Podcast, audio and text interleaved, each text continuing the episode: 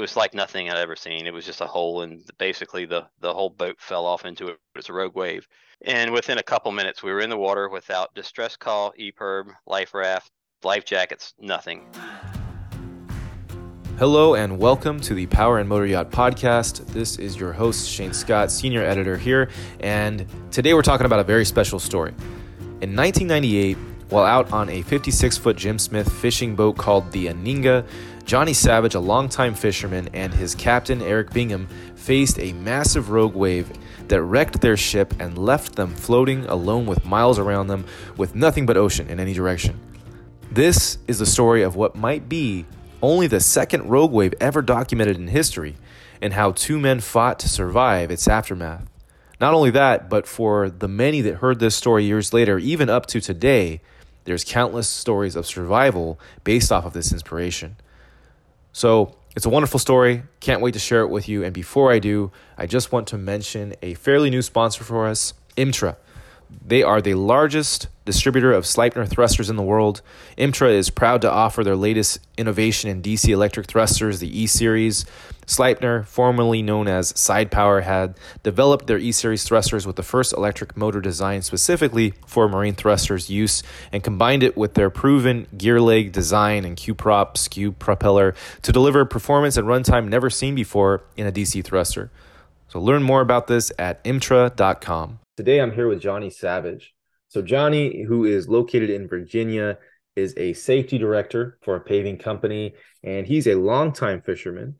He's been doing commercial fishing since about, 1989, and he's got quite a story. And in fact, it's a story that he's been going around the U.S. and many places and sharing with many different types of people, many different backgrounds to help save lives. And I think that's something that we all need to hear about. So without further ado, Johnny, thank you for being here with us today. How are you? Thank you, Shane. I really appreciate it. I mean, I've always loved Power Motoryacht magazine. Just that's one of the ones that seems like it's always on the stack there in the salon. I always like picking it up and reading your articles. And you actually, y'all have done an article on this story. It was one related to a gentleman that was having a boat built. His name was Perry Nichols. Boat was called Not Done Yet, where he is paraplegic. And really cool. I love the work y'all did on that story. I'm tickled to be here. Yeah, thank you for your kind words, and thank you for your time. And yeah, just to get things going off the bat, to help you introduce yourselves to everybody, why don't you tell everybody a bit about what you do? Okay, I'm kind of freelance now as far as running boats. Fished here mainly out of Virginia, out of Rudee Inlet, offshore fishing for tuna, dolphin, and marlin. Charter fished out of here. Shoot, I guess so I started off working on a head boat back in the early or late 80s. Switched over in the early 90s to charter fishing for the offshore. Just wanted to get a little piece of that glory, but it was and worked through that and end up to where I was, in college. Still had a perfect opportunity to charter fish out of Virginia Beach and Oregon Inlet, and from there, after I graduated, I decided I was going to go to Palm Beach. Actually, the Department of Defense had offered me a position as an industrial hygienist, and I told them, look, I'm going fishing. And I ended up going down there and starting my career. Gets more the circuit, which back then it would have been East Coast for us mainly, then Bahamas, Mexico, and then back to the East Coast again. Okay, so yeah, a lot of fishing experience in Johnny's past and present, and one of the greatest experiences of all he's gone through. And Johnny, why don't you share about what you've been through that's moved so many people? I know he's told me briefly, and it's even something he's written about, but it certainly has quite a history to even have gotten to that point. So why don't you touch on that, Johnny? Okay, so in 1998, this is a story that pretty much touched the entire sport fishing industry. Most people did know about it then. So we were staged in Key West, bound to make the crossing over to Cancun. And typically back then, it was, of course, boats didn't have the fuel that they have today, and they didn't have the speed they had today. So it was typically a two-day trip. I was working on a beautiful Jim Smith boat called the Aningha for Cat Merrick Bingham, a great captain. And we set April 13th, 1998, we set underway to, just before light to be able to be up and running as the sun came up. And we were up and running about 9 o'clock. We looked in front of us and It's like nothing I've ever seen before. It was like a hole in the ocean is the best way to describe it. So we were in a 2 to 3 foot following sea, and the Jim Smith, is known for being an amazing following sea boat. And it was like nothing I'd ever seen. It was just a hole, and basically the whole boat fell off into it. It was a rogue wave. And within a couple minutes, we were in the water without distress call, EPIRB, life raft, life jackets, nothing. And she was down. There was, of course, during that process of her going down, we basically, a lot of people ask about the wave. And I don't know of any boat that could have made it through there. In writing the book, I had done some research. And part of that research was that, a 3 meter wave has it's like 1.5 tons per meter square of a force. And then when you get to a 12 meter wave, 36 feet, you're looking at six tons per meter squared. But then when you look at a rogue wave, the calculations say it's 100 tons per meter squared. So these boats aren't built for that. Ships aren't even built for that. And when the boat fell off into the wave, and it wasn't a situation as we approached the wave, sometimes if we have a groundswell, when we're running, as you're going, typically with a hurricane groundswell is a great example. When you're running, you'll feel the boat laboring. You'll feel your RPMs drop because it's struggling with gravity going up. And then, of course, you come down the backside of it, the revolutions increase as you're going down. Wasn't anything like that. In this case, fortunately, before we went into the wave, we had just stopped. I had to do a repair on a door real quick. And so if we'd have been running 30 knots and gone into this wave, it would have been, I don't know if I'd be here right now. So as this boat went off the wave, I was standing on the helm, up on the bridge next to Cat Merrick at the helm, and it was steep enough that I free fell forward. So this was a 56-foot boat, and a lot of people kind of understand how sport fish have the helm more. It's aft of center is where the helm is. It's that way by design, so that when we're fighting fish, we can kind of see what's going on in the fighting chair and in the cockpit as we have to maneuver the boat in reverse. Everything in my peripheral was in it, and when she hit the bottom, I just heard this terrible, and basically it was the bulkheads breaking, and just the pressure, basically, pretty much she broke. I think she broke her spine, and then the pressure on the side squeezed, so her bow deck popped. So if you think about a bow deck is a major structural component. So you want to prove it? Grab a Tupperware container, a Rubbermaid container, with the lid off. Squeeze on the sides, and it squeezes in. You put the lid on, you squeeze on the sides. It's kind of, if you've ever tried it, it's kind of hard to squeeze in the sides, isn't it? Mm-hmm. So when she hit, and as I was free falling forward and was able to grab a hold of the tuna tower leg and a rail at the front of the helm, or the front of the bridge, I was able to see a crack running from the starboard side running to the port side, where the bow deck met the house about a foot forward of that position. And just from that moment, I knew that this wasn't going to be good. But even though I saw what I saw and heard what I heard, I was still kind of expecting to feel that, to feel that ride up, but it didn't. She just stuck and started to go down, and she was gone pretty quick. And Eric and I were in the water, and there were so many different miracles that happened throughout this event. And I'll never forget, we had never really talked much about our faith or any of that. And Cat Merrick and I each grabbed this little igloo bait cooler, and we grabbed each other, and we immediately went into the Lord's Prayer. And I think it's because we knew that there was no way we were getting out of this. We were by ourselves 90 miles out in the lower Gulf, where there's not much traffic. Nobody else was around. And from there, that's where the fight for survival kind of began. So it was just the two of you? Just the two of us, yes, sir. So here's another ironic thing. So the boat that won the Big Rock tournament last year, the Mercenaria, the captain of that boat, his name is Neil. He's a good friend of mine, and his dad's a friend of mine as well. So before I had left Virginia Beach that year to head down to Palm Beach, I'd had it because his dad was a captain up here too. And his dad said, "Hey, look, I would like for Neil to experience the cross." I guess Neil's probably 12 years old, 11 years old, something like that at that point in time.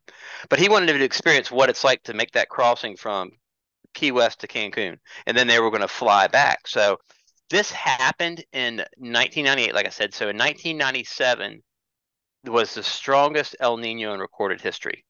And, from being on that California side, I know, you're probably a lot more aware of the La Nina, El Nino effects than we are here, but it definitely does affect the weather across the nation. So because of that El Nino, there was lots of crazy weather events that were going on throughout. I mean, I fished some rough days that winter in Palm Beach. And so actually, before we had left to go, we were kind of like, so I charter fished at Sailfish Marina, and then that season would kind of start to wind down closer to like to March. So then I would kind of like jump over to a private boat, typically for the spring into, you know, to the summer before I had to come back up here. And so the family I went to work for, wonderful people out of Texas. So we were kind of like, so I was new to the Aningha. So we had to have like a kind of like a prove out, if you would. I mean, we're here, you know, you're talking about Cat Merrick, myself, the owner, his wife, his daughter, and his son in and out on a 56-foot boat for almost 3 months. I mean, can you imagine? Like, I mean, that's tight. Mm-hmm. I mean, I have a hard enough time. My house is bigger than that. And I have a hard enough time living with my family, seeing them part of the time. But, and I think we all kind of feel that we need our space sometimes. And in that case, there's not a whole lot. So you have to get along. Mm-hmm. So that was the reason for that prove out trip. But it was on that prove out trip that I called Milton and told him, look, I don't think it'd be a good idea if y'all come down here. I mean, maybe next year, because I'm afraid that you're just going to get stuck in Key West because we didn't know when we were going to have our weather window because of those El Nino storms that were popping up. So I think that may have had something to do with what happened out there. I don't know where the wave came from. I don't know whether it was seismic. I'm not an oceanographer, so I'm not going to pretend to know. I just know that I've never seen anything like it. And so that's one of the things in the book that I get into a little bit is related to the research of rogue waves, because many of us, I think, have heard of them.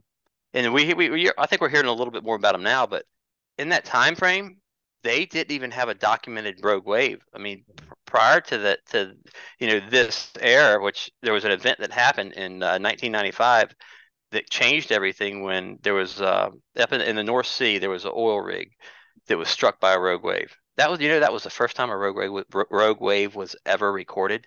That's amazing. It isn't. I mean, we've talked about it, we've heard about it, and we know that the ships will stretch out on them and break in half, because prior to that, they'd always kind of put it on, you know, something. Well, there was something wrong with the vessel, you know, structurally, or it was, you know, the captain's error. Mm-hmm. And so that was healing for me, discovering that research, because it just shows that there's still big questions about these monsters that are out there roving the oceans. Yeah, right. So why don't you walk us back, Johnny, and tell us. So. You know, this rogue wave just destroyed your vessel, you know, and so now it's you and Captain Eric and you're in the water, and what's going on from here? So we're in the water. And we said the prayer. And then, you know what, when we finished the prayer, the Aningha popped back up, but she was upside down. And, you know, in the book, it kind of gets into that. It's like a whole chapter just on that couple minute process of the boat going down, but she popped back up but it was just like the air that was in her lazarette underneath the cockpit. So it was just like a small part of her bottom, a small piece of her stern with their wheels and rudders. So Eric went to the hull, because that's textbook. You know, we can live out there a long time, but we got to be out of the water. Our bodies are not made to stay in that water. And at the same time, I looked over, and that's when I saw that my surfboard was floating, and it was in a board bag. So I don't know. Have you ever tried paddling a board bag before? No, I haven't tried that. Yeah, neither did I. That was a weird feeling. And it was one of those old FCS board bags, and it had kind of like a Mylar finish. Mm-hmm. So when I looked at it, and I saw the surfboard floating, and that says a lot right there too, because the surfboard was up in the bow, and my stateroom was up in the V berth. So, I mean, that shows how much she separated for that thing to come right out. Wow. And I'll never forget this. So I saw it floating, and I told Eric, I said, you know, Eric, I think I need to get that. He's all right, go get it, buddy. And so I took off for the surfboard, and that's when I hit the diesel fuel. Shane, I'll tell you what, that's when I knew where every single cut was on my body. Because I'd never swim through gone swimming in diesel fuel before, right. But it was like it was in my eyes. You know, could you imagine it getting in your nostrils? It was in my mouth and just in ears, just everywhere. Mm-hmm. And you know what my first thought was? What was that? Please, Lord, don't let me throw up. I can't afford to lose this food that's in my stomach from breakfast this morning. Mm-hmm. I'm going to need it to survive. Mm-hmm. So one of the questions people like to ask me about is mindset. And we can talk a little bit about mindset, however you want as we go through this, but mindset is huge. And that was my mindset. And it was, so we got a job we have to do, and our job is to stay alive. Mm-hmm. And whatever it takes. So that's what really kind of just shocked me, is like, wow, I never thought about this before, but yeah. that thought came in. It was like, look, you can't throw up. You got to do everything you can do not to throw up, even though you want to.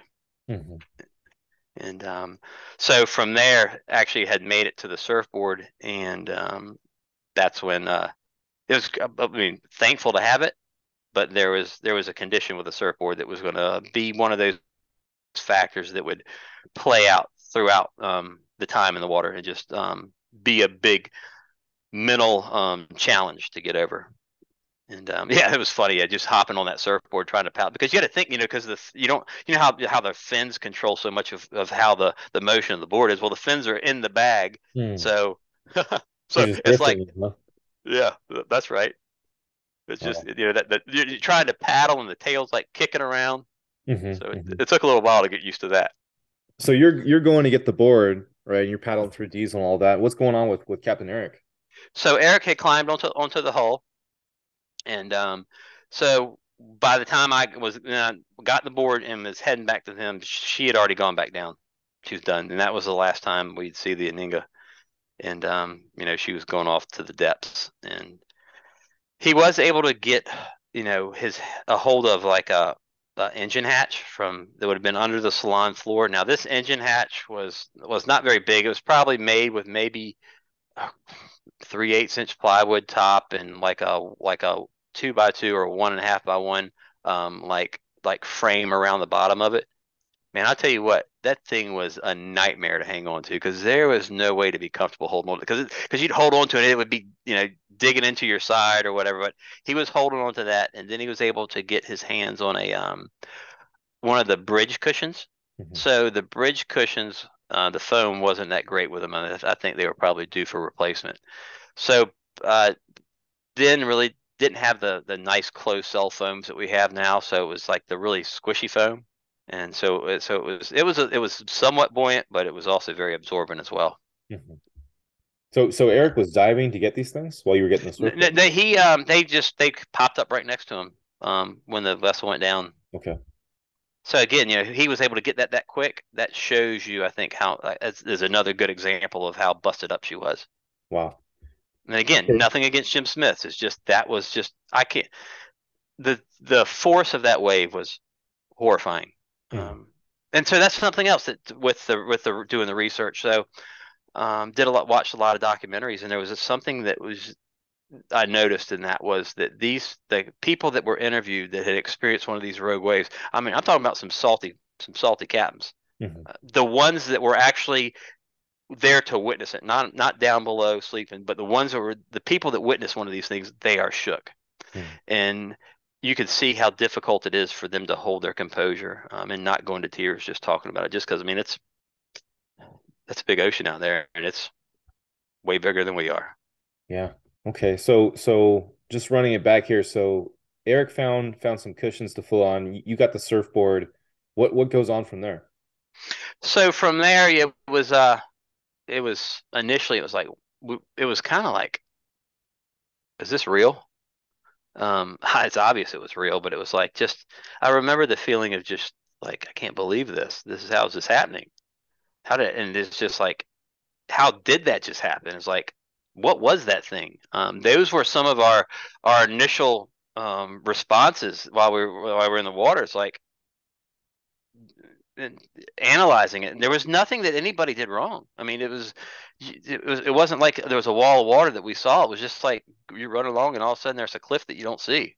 There's lack of a better way to put it. And there's no fault. And so then it was just, we knew that, all right, we've got to survive. And so we did try to collect things. One of the things that we would do is we would spend time. So Eric still had his glasses on, and so when we went down, Eric had like his ball cap on and shorts and t-shirt.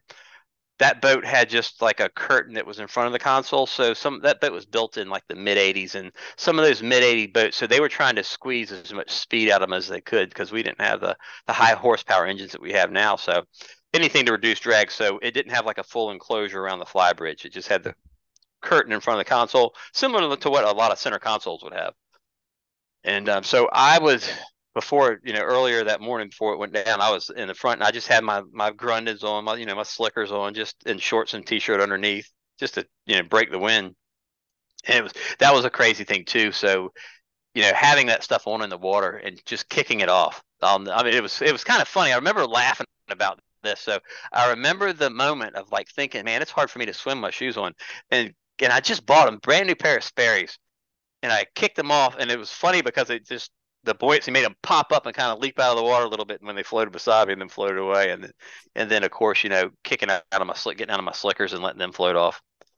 And so again, so then I was in shorts and t-shirt, but again, Eric had those glasses on. So he gave me the glasses, and I would kind of like laying in the water and just kind of, we would switch, who would hold the surfboard or who would hold the engine hatch cover with the other, because it was so uncomfortable. And Eric would mainly scan the horizon, and I would mainly try to look up into the sky, looking for airplanes or something that might see us. One thing we tried not to do is look down. So, it's pretty deep there. So it's like close to 1,000 fathoms or whatever right there. We went down, and it's the abyss, and try not to think about what was underneath of us. So there was one time, I'll tell you, that some mahi did come swimming up and swimming around us a little bit. It was so cool to like, because it kind of like a glimpse out of the peripheral, this little flash under the water, and to see them. And then it was like, oh great, what's going to be behind them? Right. So you have the surfboard, you said you have a hitch, but their hatch, but is anyone floating above the water at any point? Or are you both just in the water?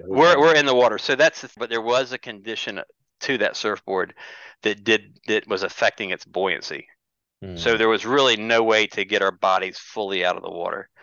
And you didn't find that out until you had grabbed it. Yeah. So then I knew something was weird. And then later on, I kind of tried to do like a more detailed inspection of it to find out what was going on. And then when I found out what was going on, I was like, oh no, that was just something that was like, all right, here's another limit to the time we're going to make it out here. And while we were in the water, so there was a call that day that we found out later on, right on around 9 o'clock, that went from Cancun to Key West. That was, don't send any boats, it's getting bad. So we went down. It's 2 to 3 foot seas. Beautiful. Just perfect. Small groundswell, and then wasn't like it was like they didn't have any backsides to them or anything like that. Maybe 12 knots of wind. So it was beautiful. But that storm would come on us while we were in the water, and that was that got bad, really bad. Was there signs leading up to it? I mean, did the sky darken? Okay. Yeah, so it was the classic, when you're out there and you look, and you can kind of see what's going on in the sky, and you can kind of feel the wind starting to blow, and you know that it's going to be getting right. And I didn't expect it to be as right as it got, but just when there's that certain ripple that the ocean gets on it, that, oh great, it's only going to be a matter of time. So, several hours into it, we had, the boat had formed debris lines, just with the current edges, I guess. And often, if you aren't aware of what I'm talking about, maybe you may have recognized it when you go to the beach and you look out over the ocean, you'll see like a line of bubbles or something like that. So sometimes when people look at the ocean, they look at it like it's one body of water. Well, it's really not. It's made up of a bunch of different bodies of water. You can even look at satellite imagery of the temperatures, and you can see how blended it is and made up of all these different bodies that sometimes are pushing different ways. So the Aningha had formed one line of debris that went down sea, and then there was a branch that kind of went off diagonally from that off to the left side of that main line, kind of like cutting across the swell direction. And that was a conversation that we had. Eventually, was related to that. It was like, hey, look, we knew we were going to have to find the EPIRB, which is the emergency positioning radio device, which basically, you activate that, and that at that point in time.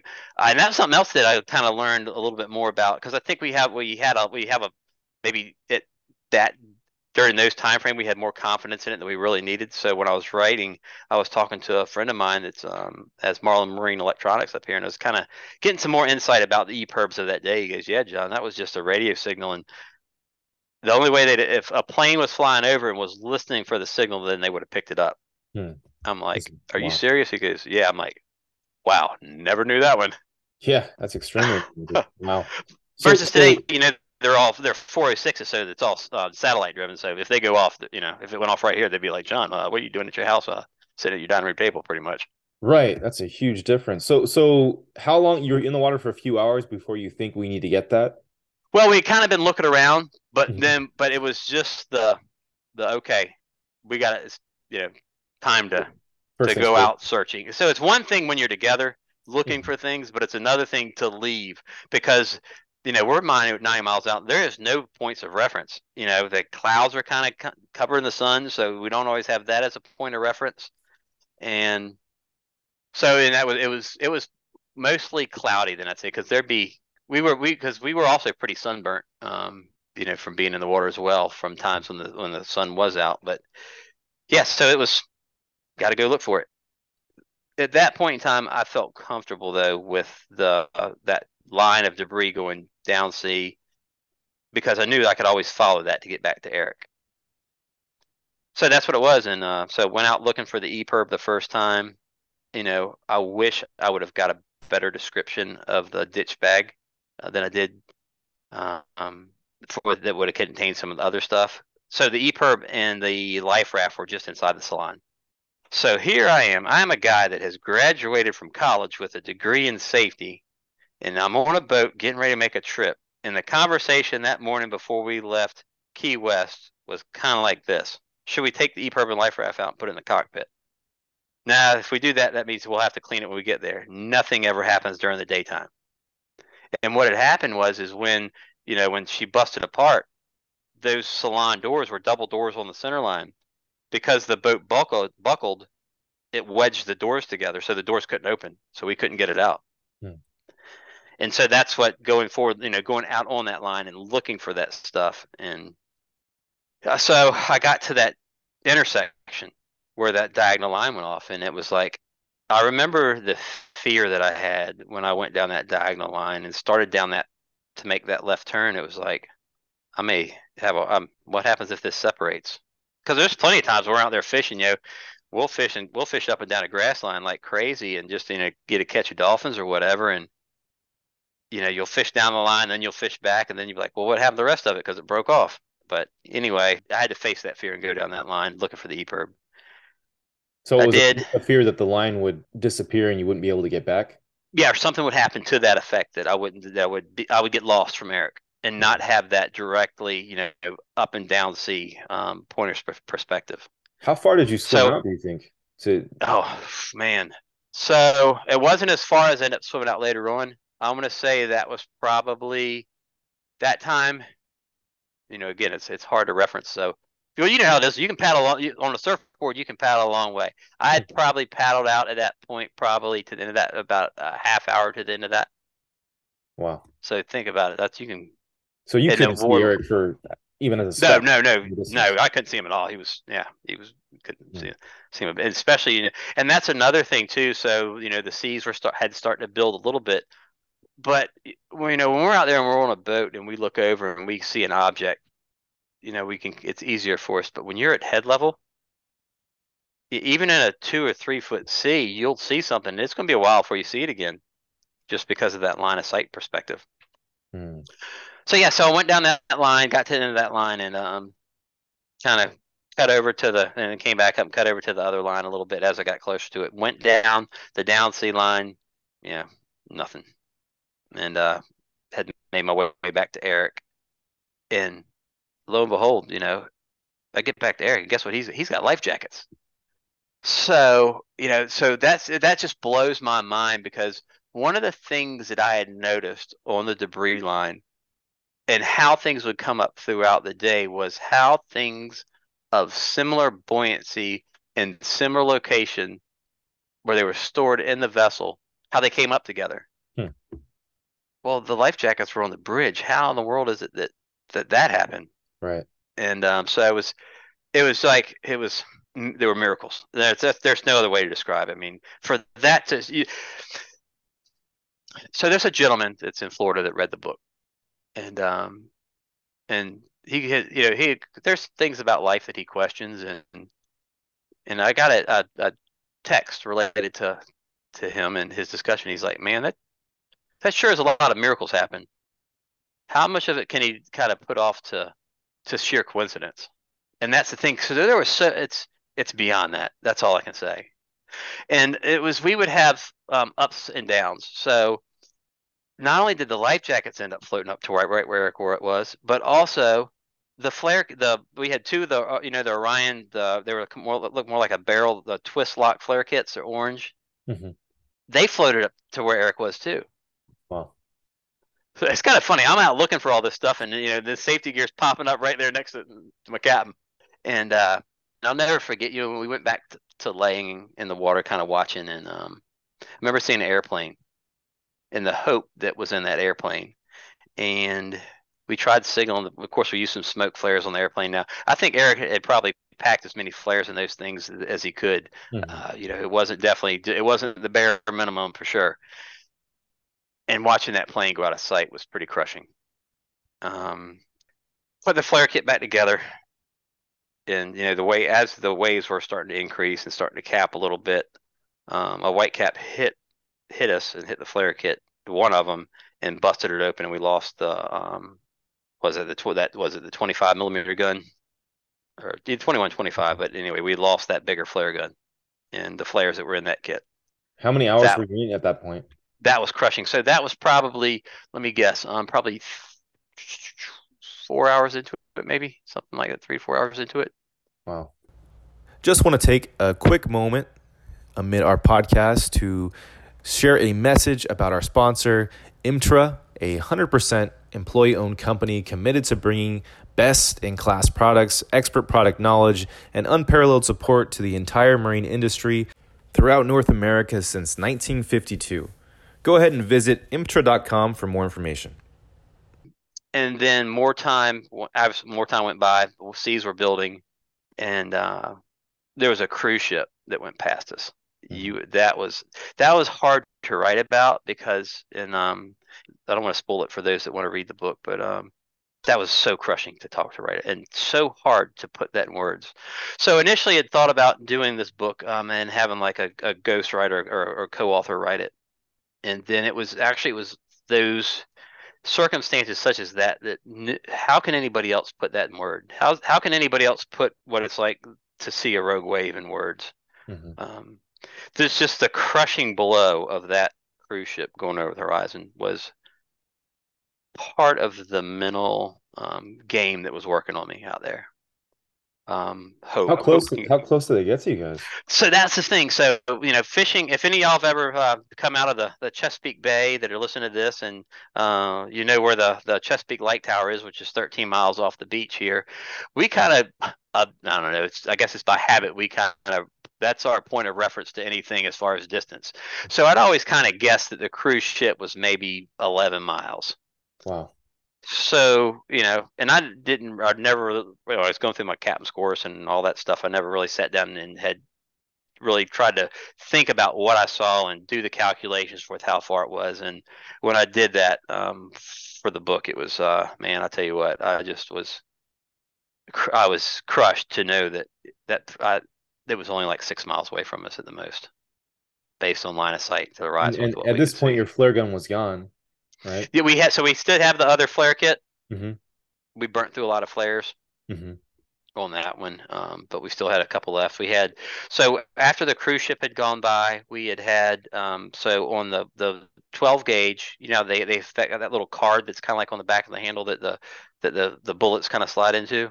Mm-hmm. We had two left on there, and then we had I think a couple stick flares left.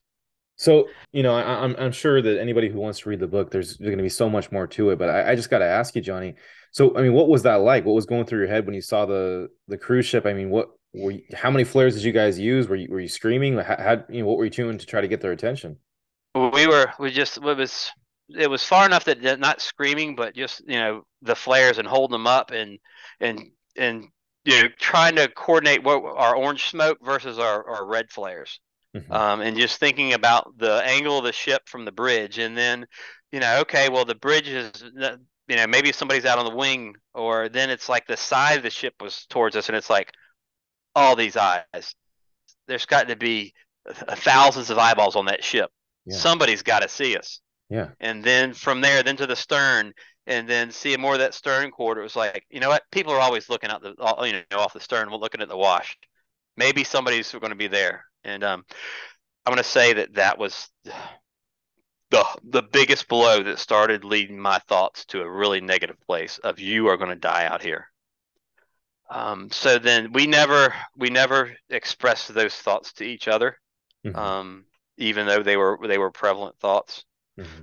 So going and jumping ahead to when it was probably a good, you know, good solid, you know, 6 foot, you know, 7 foot, and the debris line was starting to break up, and this was, I still have a hard time talking about this part of it.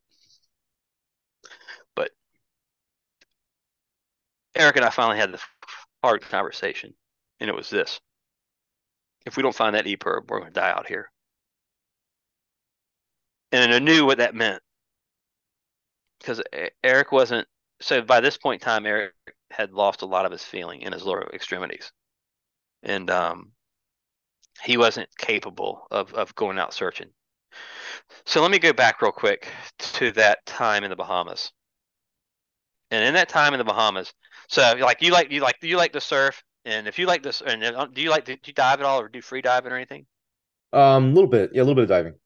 Yeah, so like typically guys that like to surf and like to free dive, we don't go swimming, mm-hmm. Unless there's a purpose to go swimming, you know. Exactly. So that was me. So we were at Chub Cay in the Bahamas. It was like, so there's an island off Chub Cay called Mama Rota Rock. It's just a rock that's out there. But every evening when we would get in, and I'd get the boat clean, I'd go over to the beach. And it was like something was in my internal soul that was telling me, go swim to that rock. Mm. So every day I would go, I would get in that wall, I'd clean the boat, I'd go over there, and I'd swim. And each day I'd swim further and swim further and swim further. What that was my body getting conditioned for what was going to happen the week later. Mm. And I like to say that because of this. God is never going to send us into anything, any battle that he hasn't prepared us for. In Chub Cay, he was preparing me for this day in the water. Mm. And I think that is just so tremendously powerful. And the way that we can use that in our life, whether is it cancer? Is it the loss of a job? Is it the loss of a loved one? Is it divorce? What is it? I don't know, but we all have it. If we look and we dig deep, we've been prepared for it. And we just have to have faith and just trust that he's going to get us through it. Mm. So at that moment when I had to go out and look, knowing okay, if I found the life raft, what good was that going to do? It would only do me good. There's no way I'd be able to get that back to Eric in those sea conditions. No way. And that's the thought I didn't like to think about. But this was the hard one, you know, because basically, you know, I was given, in his gentle way of doing so, I was given an order, a command, and you know, and the way it is on a boat, you know. The captain gives you an order, you do it. There's no question. You follow it. Mm-hmm. And in his gentlemanly way of doing it, that of saying that, you know, we've got to find that deep urban life raft. That was the order. So I said, okay, Cap. And I explained to him, look, I don't feel like I did a good job of covering that diagonal line. Now, again, though, I was already feeling like a failure. Failed with, you know, the whole thing with the life raft and the, you know, EPIRB inside the salon. Failed with, you know, all these other, you know, different things that when I'd gone out before looking. Failed with the airplane. Failed with the cruise ship. I was a failure. And yeah, and now you're relying on me, a failure, to go out and save us. Yeah. And but this last thing I said to him before I left was, Cap, you know, when I find that EPIRB and I activate it, we aren't going to stop looking until we find you. Because, and I know he knew that they would come to me. that was a weight. Feeling like I would be abandoning my captain was pretty tough. And so anyway, so I kind of took off, and it's probably blowing a good solid 20 now. And to put it in perspective, it's 20. We don't even think about leaving the dock, especially anything. So the wind had earlier in the day, we kind of was more of a kind of a easterly, northeasterly direction. We had a northeast ground swell, and then by this point in time, the wind head was coming around, and it was more of a southeasterly type wind. So if you can imagine, it's a bracken wind. So basically, the wind is going across the swell direction. Mm-hmm. So what's going on there is we're losing that background swell, if that makes sense. It's getting more like a wash machine, basically. So I got to that point again where I could recognize the split in the line and knew that I needed to cover that other line more diligently. And I'd hoped that maybe in that time frame since I had left that it had popped up. And I got to the end of that line and I didn't find it. And by this point in time, things were because of the wind and the waves and the white caps and everything else, she was really busting up bad. So I was like, there's no way, I'm lost. And I had gone out further this time than I did the original time. Mm. And I was like, there's no way I'm going to find Eric. And that's when I started to allow the thoughts to really dig in. The thoughts of you're a failure. You're going to die out here. You're going to die out here. And Eric's going to die out here because you failed. You're getting cold. And that was one of the things. So I was distinct, and that's something that I distinctly remember being in the water. And, we talked a little bit about my background and my education being, in safety. And this was a clear thought. It was like, man, you're getting cold. Your core is dropping and you can't control it. That was like, whoa, because that kind of made sense.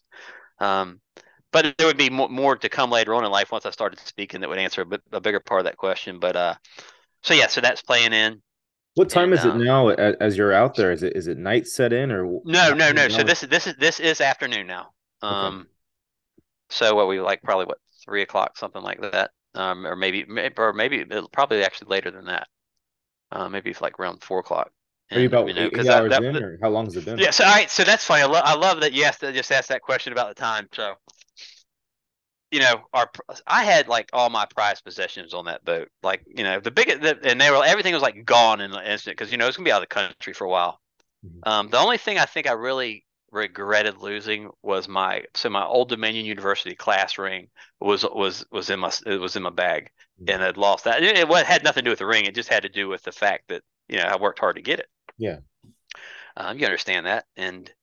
But I had my watch. So I had this watch that I had. It had like a Velcro band. It was a Citizen's watch. But the cool thing about this watch was the face of it. And so that was the watch I'd had for years. But you could look at that watch and think, man, I wish I had a lure that looked like that, because it had like bill scratches across the face of it in every different direction. Like you could see like, oh, well, that's a white marlin. And then like these bigger scratches that are deeper and wider. Oh, look at that blue marlin. It whacked your wrist there. But as I was swimming, so I was kind of treading water and something hit my hand. I'm like, whoa, but I grabbed it. And it was my watch had come off my wrist. And then when it hit my palm as it was sinking, I grabbed hold of it. So then I kind of tucked it up in. So yes, I really wasn't focused on as far as the exact time of everything. So it's just kind of estimates. So anyway, yeah, just there, and I'm trying to go through what I think is the trough to pick up that line that went down sea, and that's when I realized that I'm lost. I gave up. So I don't want to get into all of the details of this part of it. This is the part we talked about yesterday that I said it was kind of hard. But I do want to get to the general part of it, which is, so basically I allow my mindset to carry me down the road where I rationalize killing myself. I made sense of ending my life. That's crazy. But the thing is now that I realize how it happened, that's my message to other people. So this story, again, I'm just the messenger of the story, but I know of 4 suicides that have been in process that were stopped because of it. That this story hit that person. I mean, it fell in their life at just the right time when they were in the act of ending it, that they stopped. How did you find out about that?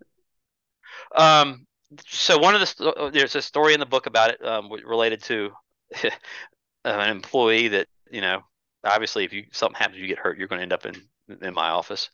And so we're in there talking, and it was weird because this is something I don't typically do. And so my wife, you know, she's got my office decorated with all kinds of cool stuff, like, you know, cool pictures of sunrise that she's taken through the riggers while we're out fishing and all this other stuff. So, and so this guy, he's a young African-American guy. I mean, tough. I mean, I was kind of scared of the kid, you know, because he'd been in and out of prison. He just had a very tough life. And something led me to share the story with him. Share the story with him. Shane, next thing I know, I look over, and this kid that is tough as nails is bawling in my office. And I'm like, what just happened? And then he looks at me and goes, Mr. John, I tried to kill myself yesterday. I took all the pain meds, but it didn't work. Oh, my gosh. And from that point, he was still planning on carrying it through. This story had changed his perspective. And, you know, it was such a blessing. So, you know, and he continued to work for us for quite a while, and then he ended up getting another opportunity. But it was probably 6 months after that, he took the time to come back to the office to come see me. And he came and sat in my office, and he was like, thank you so much for helping save my life. Man, I was then that's when I was in tears like he was, wow. You know, because it's pretty powerful. Yeah. That's one example of it. You know, some of the other examples, I don't really want to. I can say one of it was related to the delivery of the book.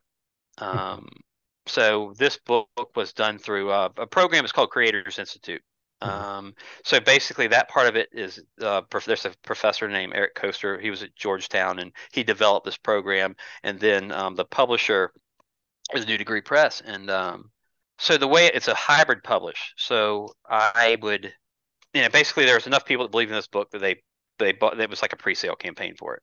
And so one of the people that bought the book in the pre-sale campaign, it was like, you know, I wanted to hand deliver all the books because hey, they believed in me enough to pay twice as much as they should for this book that I think I need to visit you in person if I can.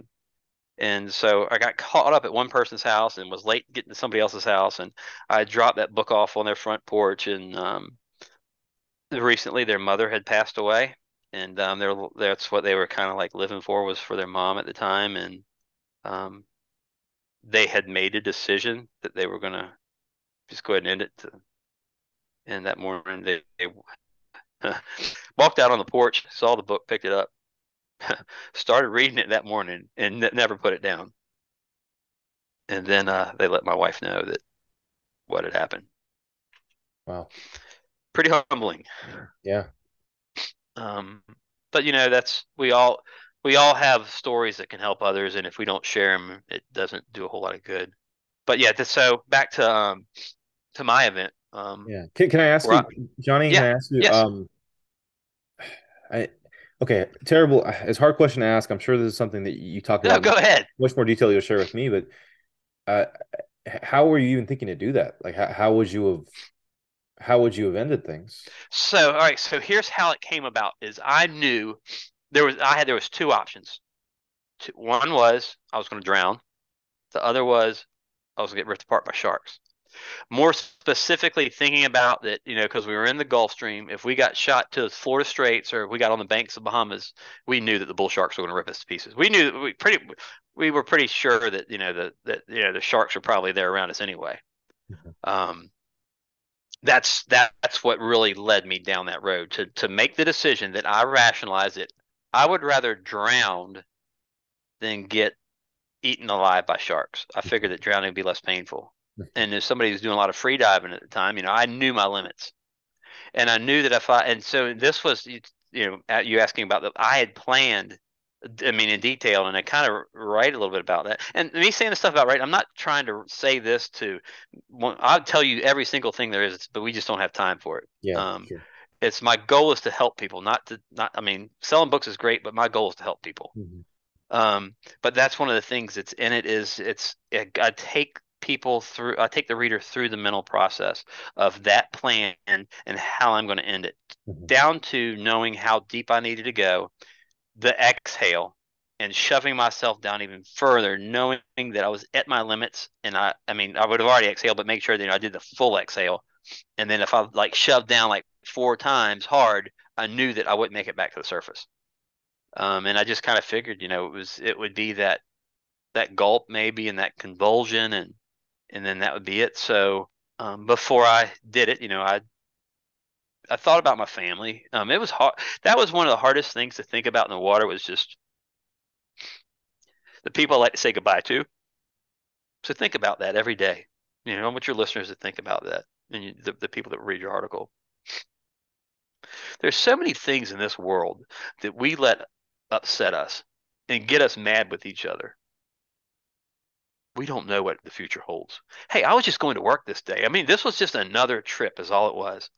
I never expected this to think this was going to be the last day of my life. And life's too short and too good for us to live like that, with anger and animosity and just everything that we have now that we see in the society that's creating so much division. That stuff doesn't matter.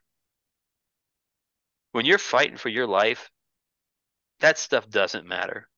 And you will feel bad for the people that you can't say I'm sorry to. I thought about my parents, and I just wish that that they would have known that I was at peace. I was in a place I love to be, and it's okay.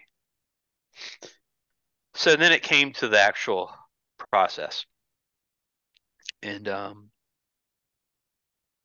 you know, there's a point where with hypothermia that our body says you're done, and the vessels. So our hands and toes typically get cold, you know, first. Well, and I know if anybody listens to this does hunting, you know, you definitely know there have been snowboarding or skiing. You know that when you get cold, your fingers and toes are where you feel it first, because our vessels are constricting, because it's trying to keep that blood at our core. And there's a time, there is a point in time with hypothermia that your body says, all right, you're done. So those vessels dilate, and there's kind of like a warm rush that you feel. I was nowhere near that point. I mean, because I still had amazing dexterity and so forth. So I said my prayers, like, Lord, you know, this is the only way out of this. And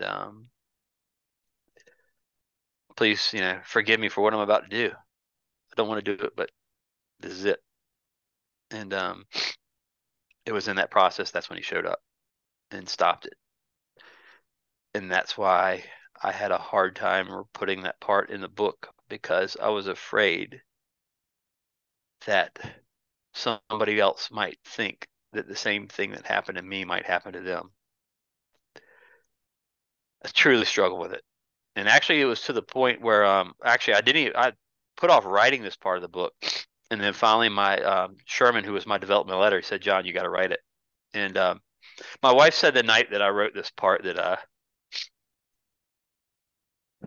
woke up 3 times screaming that night. The nightmares that I had while writing this book were pretty intense. Because, you know, in order to write it, I had to mentally go back and relive it.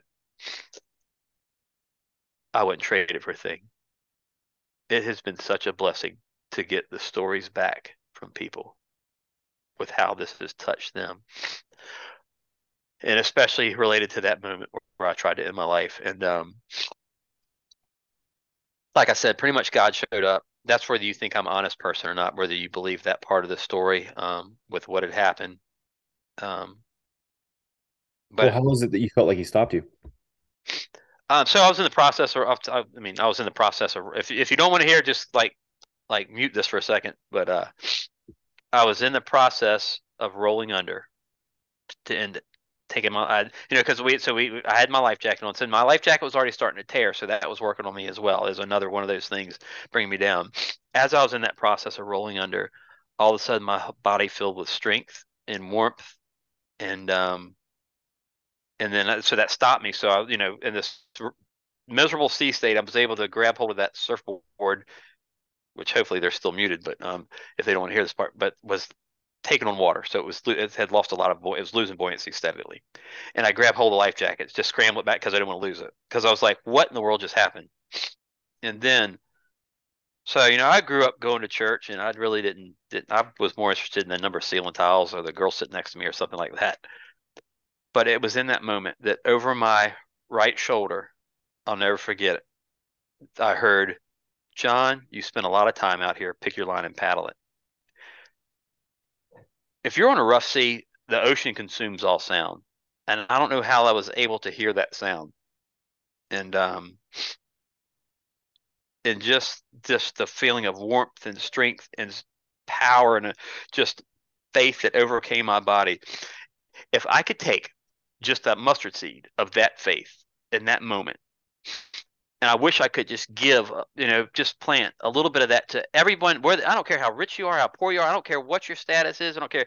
We all go through those hard times. If I could just give you that when you're going through your struggle in life, you will have faith and know that you will get through it, that you are, he is with you and he loves you. Everything in front of me from that point to the end of the day said you're going to die, but I knew in my heart we were going to make it. That's powerful.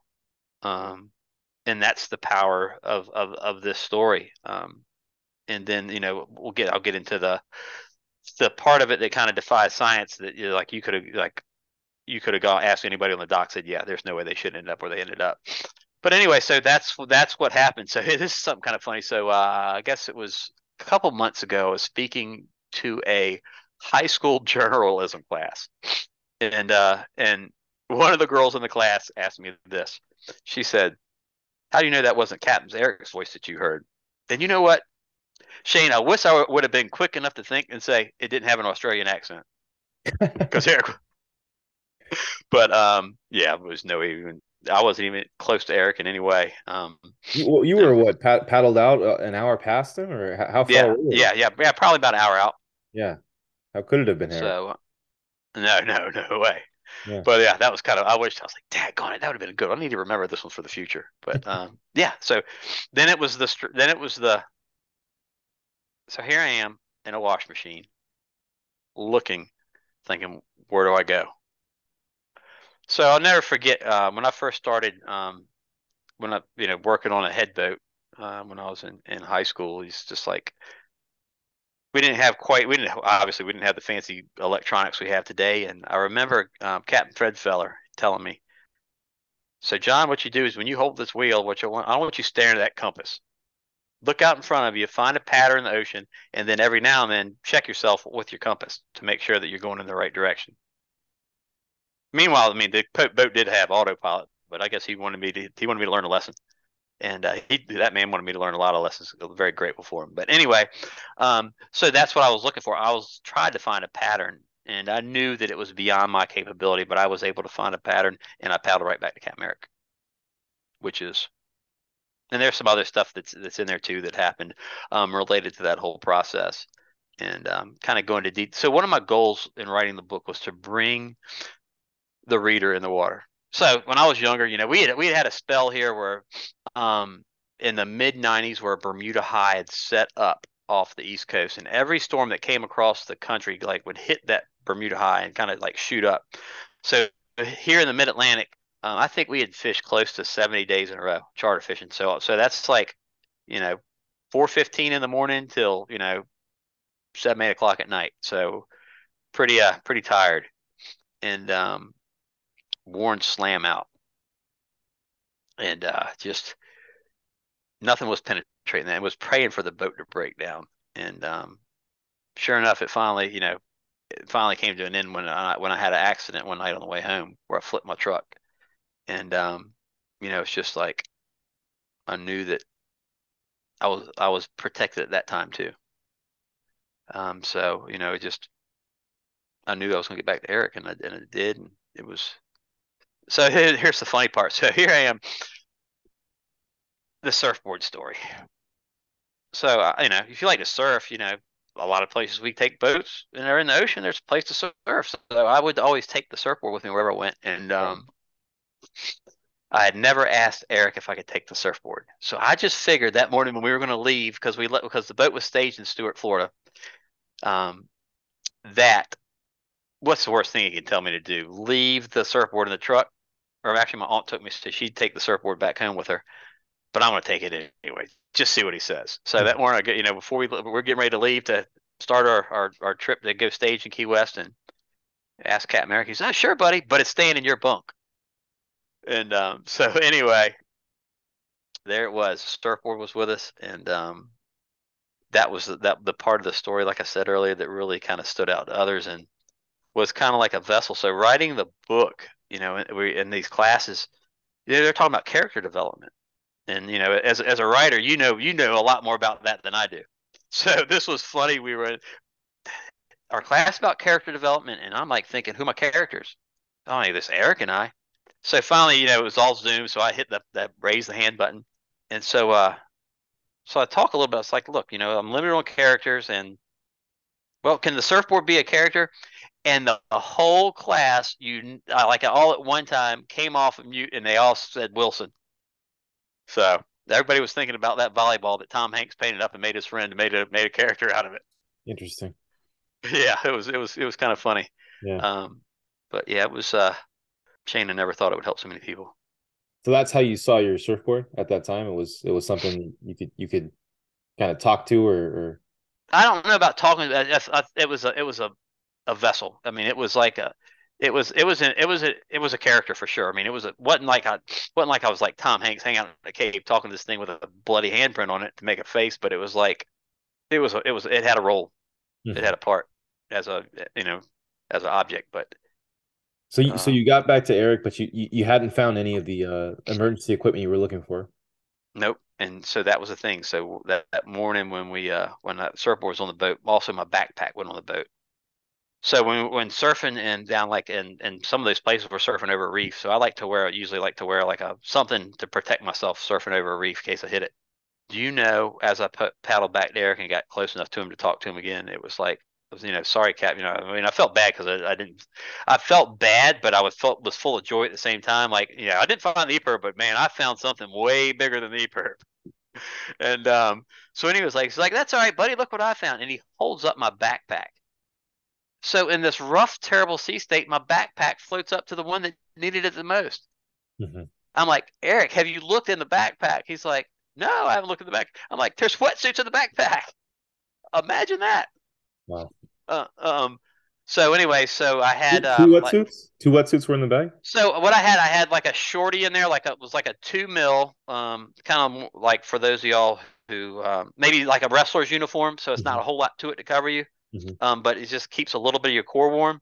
Sure. But then I also had like some P2 tops in there, mm-hmm. which if you've ever used those P2 tops, those things are awesome because it's like the long sleeve and it's kind of like what felt and neoprene woven together. They're super warm. So mm-hmm. Eric put that on because he really needed to protect what he had in the core because, with the other one, you get lose so much heat up around your shoulders and up in your upper chest that's exposed. Mm-hmm. So I put that on and kind of like got down the water and let him get on the surfboard as much as he could. I try to let Eric, be on the surfboard as much as possible and try to hold on to the, to the hatch and the cushion.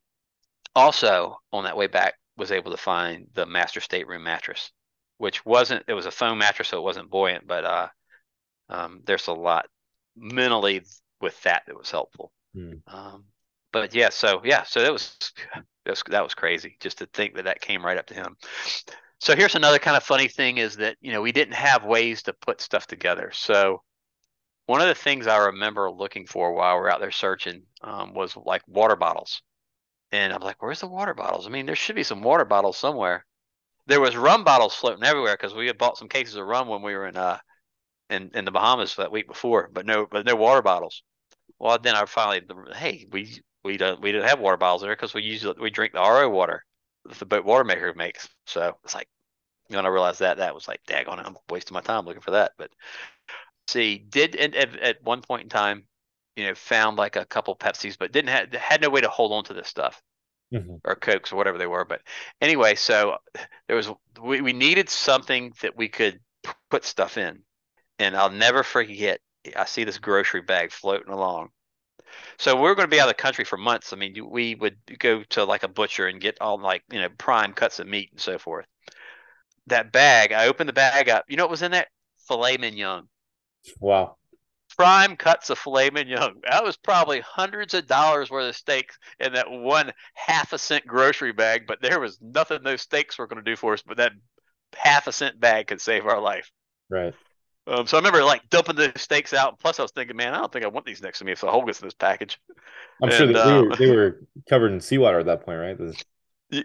Yeah, well, they were. So they were on the styrofoam and wraps. So I just worried about. I was kind of worried about and obviously they'd thawed out, so they were kind of bloody in there. So I was like, I don't know if I want these things around me. Yeah. Shark bait. Right. So yeah, that was a trip. So we had made a decision where we weren't going to separate anymore, and in the surfboard bag there was leashes. I had spare leashes in there, so we used the leashes to kind of connect each other. So this is when it was blowing like 25 8-foot seas, and if you can just kind of imagine what it's like. So what a wave height is measured from the trough to the crest, right? And you know how it is when you're surfing, like an 8-foot wave, when that face is coming at you, it looks a lot bigger than 8 foot, doesn't it? Sure does. So you can imagine what it was like for us with just our little heads popped out of the water. But then there were times where we get hit where a cap would break on us and, send us tumbling and just underwater. Just remember coming up, just gasping for air. And one of the things that people wouldn't think about probably is the Portuguese man of war. So what Eric and I would kind of do is we would just kind of lay in the water and we just kind of watch each other, and then we'd have to communicate. All right, we got to try to dodge left or dodge right because a man of war would come. Because if we got wrapped up in one of those things, it would those things would take a lot out of us. And then it got to a point where I looked out and I saw a flare floating about 50 yards away from us, and I told Eric, I said, I don't know if that's a good flare or not, and it was one of the stick flares. So that's something else too. Striking a flare in the water is totally different than standing on land. I can tell you that. So that was something that we had to learn how to figure out how to make that happen pretty quick. So anyway, so he said, "All right, buddy, go get it." So I took off to go get it, and that wasn't an easy process because you got to think, just the time frame of being at peaks and being in troughs and trying to keep an eye on where that was to get to it. So I get to it, and Shane, it's good. It was from that when we lost that original flare kit that busted apart. Mm-hmm. You want to talk about some hope? We were jacked up because we needed that hope, because remember I told you there was 2 bullets on that 12 gauge card, right? So we decided to put the flares in the surfboard bag because we knew that would get busted apart because we could zip it closed. When I was putting that gun in the bag earlier, a wave broke, kind of like capped on me, broke on me, and as I was going in, so it hit my arm, and when it hit my arm, the aft bullet on that card caught the zipper and it flipped it off. And I remember just watching that thing hit the water and just kind of sinking down, thinking that could have been our life right there. But anyway, so I'm all like happy, excited, hey, it's good. He can't hear me, I can't hear him because of the wind. And so I start making my way back to him, and keeping in mind the way wind carries on the water, the sound. And as I was getting him, I could tell he was screaming, but I couldn't tell what he was screaming. And my initial thought was, he's getting ripped apart by sharks. Mm. So I just started digging to him as hard as I could swim, as fast and as hard as I could swim. I was trying to get to him because, he at that time, he had the surfboard. Mm. And I was and just other stuff was floating next to him as I went to go get the flares, that one flare. Fortunately for us, it wasn't sharks. He was screaming because as I got closer to him, I could hear him screaming, "It's a fish boat! It's a fish boat! It's a fish boat!" What were you thinking you were going to do if it was sharks, Johnny? I don't know. I don't know. I don't know. I was just, I don't know. But you were gonna get there. You were gonna do something. Yeah. I guess I had to figure that one out there. I guess we were gonna go. So anyway, I don't know. I don't know what I would. I mean, I just going to my buddy. Punch him in the nose. Yeah. Exactly. Whatever it took. Grab his gills. Yeah. Bite him back. I don't know. Yeah. So I hear him screaming, "It's a fish boat! It's a fish boat! It's a fish boat!" So I get there to him, and this was so cool. This is one thing I wish there could have been, like a a video of just like a drone over, even though there weren't drones in, but a drone over us watching what video, what was happening, because this happened in such beautiful unison as well. So as far as us in the fishing community goes, you know, I don't care how good you are as a captain. I don't care how good you are as a mate. If you aren't a team, it ain't gonna happen. A captain is only as good as a mate, and a mate is only as good as his captain. And sometimes with crews, and they're the ones that that crush it during tournaments. A lot of times, they're the ones that are clicking. At this moment, we were clicking so good. So it's like as I got to him, so Eric was already like in the process of rolling off the surfboard because it's like he already knew where I was going. I was in the process, and I struck the flare. It was all in one, and all this was in perfect unison of motion. As he rolled off, he reached up. Flare went in his hand. It was one of the red flares, and I went to into the back of the bag, and loaded and got the last bullet, loaded in, and got up on the surfboard. And so this boat was off to our side, half quarter mile, something like that, run along. And so, and of course because it was so rough, they weren't making much time, maybe 10, 12 knots, something like that. But still, even at that speed, you know, when you come down, it was a 50-foot Bertram called the Sansui, and you know when the bow would come down, the spray would come up. And so they wouldn't go to sea. So it was like I was thinking about how I had to time this off his front quarter as he's on a rise so that he would see that fireball and not have it be covered by spray. And I was just at the point getting ready to squeeze the trigger, and all of a sudden I heard, wow. And I turned around and looked, and it's the stem of the 72-foot Viking, the ditch digger. So the first thought was like, wow. Then the second thought was like, for both, it was like, oh, I mean, because when I say stem, I mean, I'm talking like Eric and I were like right off the very point of their bow. Oh, jeez. Yeah. The next thing was like, oh no, we're getting chopped up. Yeah. And then John Colter did all. I mean, he did an awesome job in those rough seas of taking that boat and spinning it around and to Eric and I. So they saw you. They saw you. Yeah.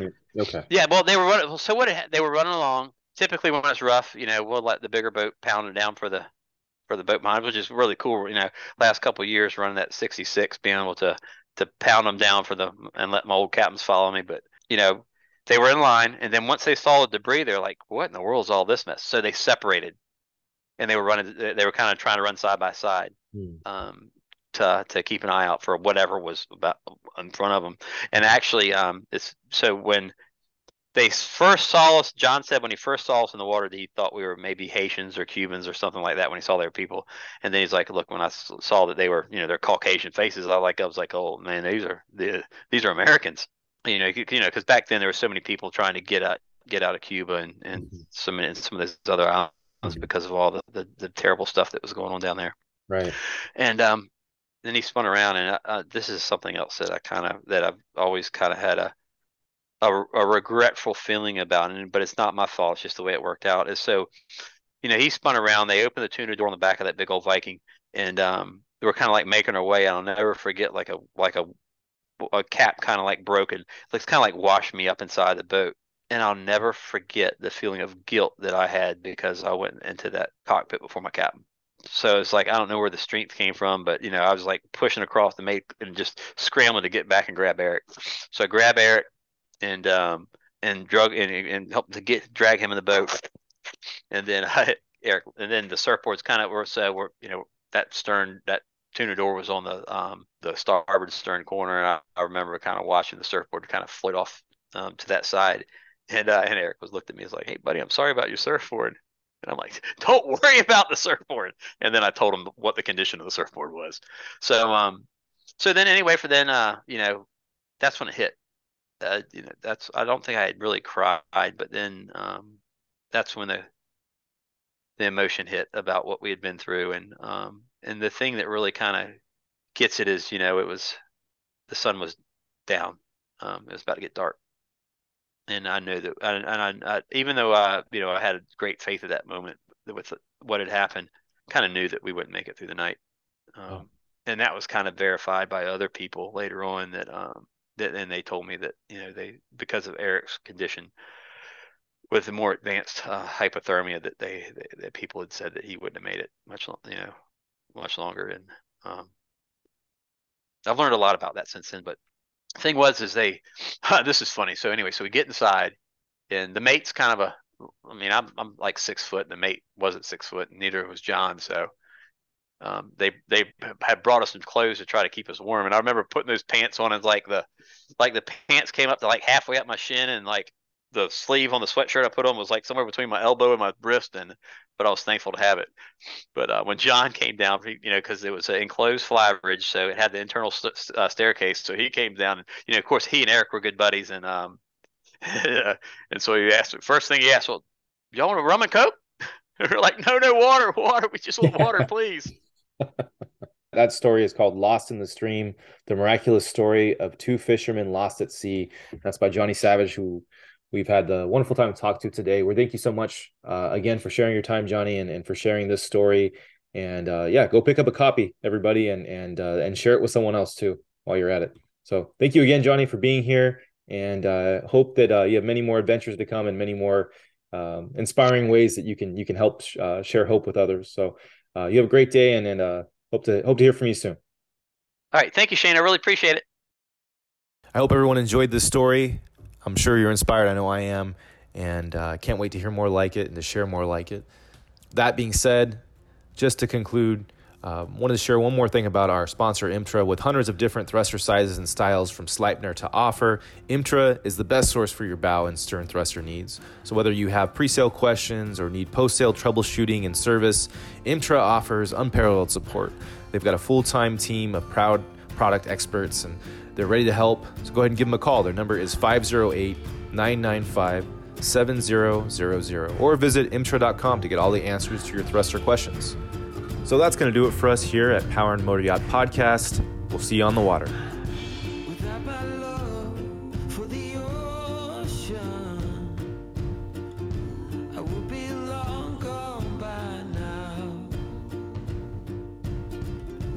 It's some kind of devotion.